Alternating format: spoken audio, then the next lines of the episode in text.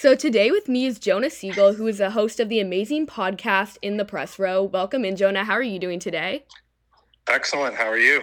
I'm good. So, first up, I was able to start my show super easily in radio class, but without being in the class, I don't know if I would have been able to start up a show as easily. So, how did you start your show?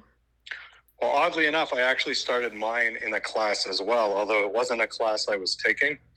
A friend of mine owns a college in Canada, and he asked me if I wanted to start a podcast there in his college so I could help his students with a real show as opposed to just a pretend one.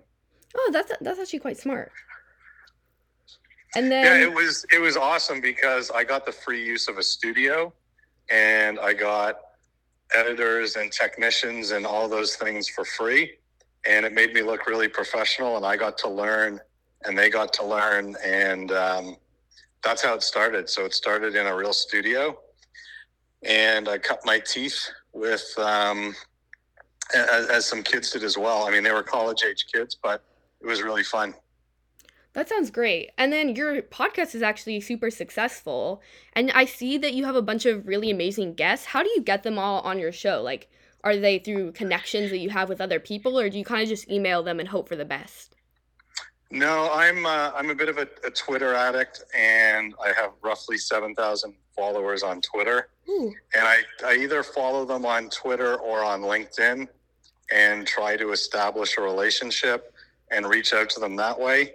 I'm pretty persistent and complimentary, and I usually send them links to shows of people like them or people that I think they'll be impressed by.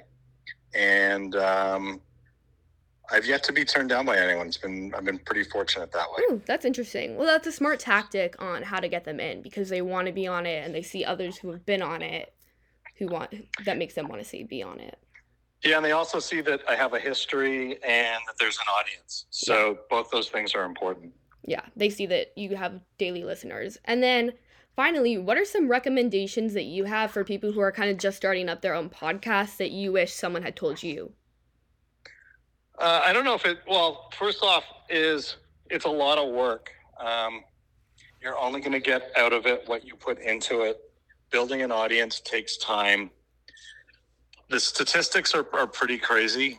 Um, I think the numbers are like to be in the top 10% of podcasts out there, you only need to do something like 50 episodes because so many people quit. Yeah. So you just have to keep at it.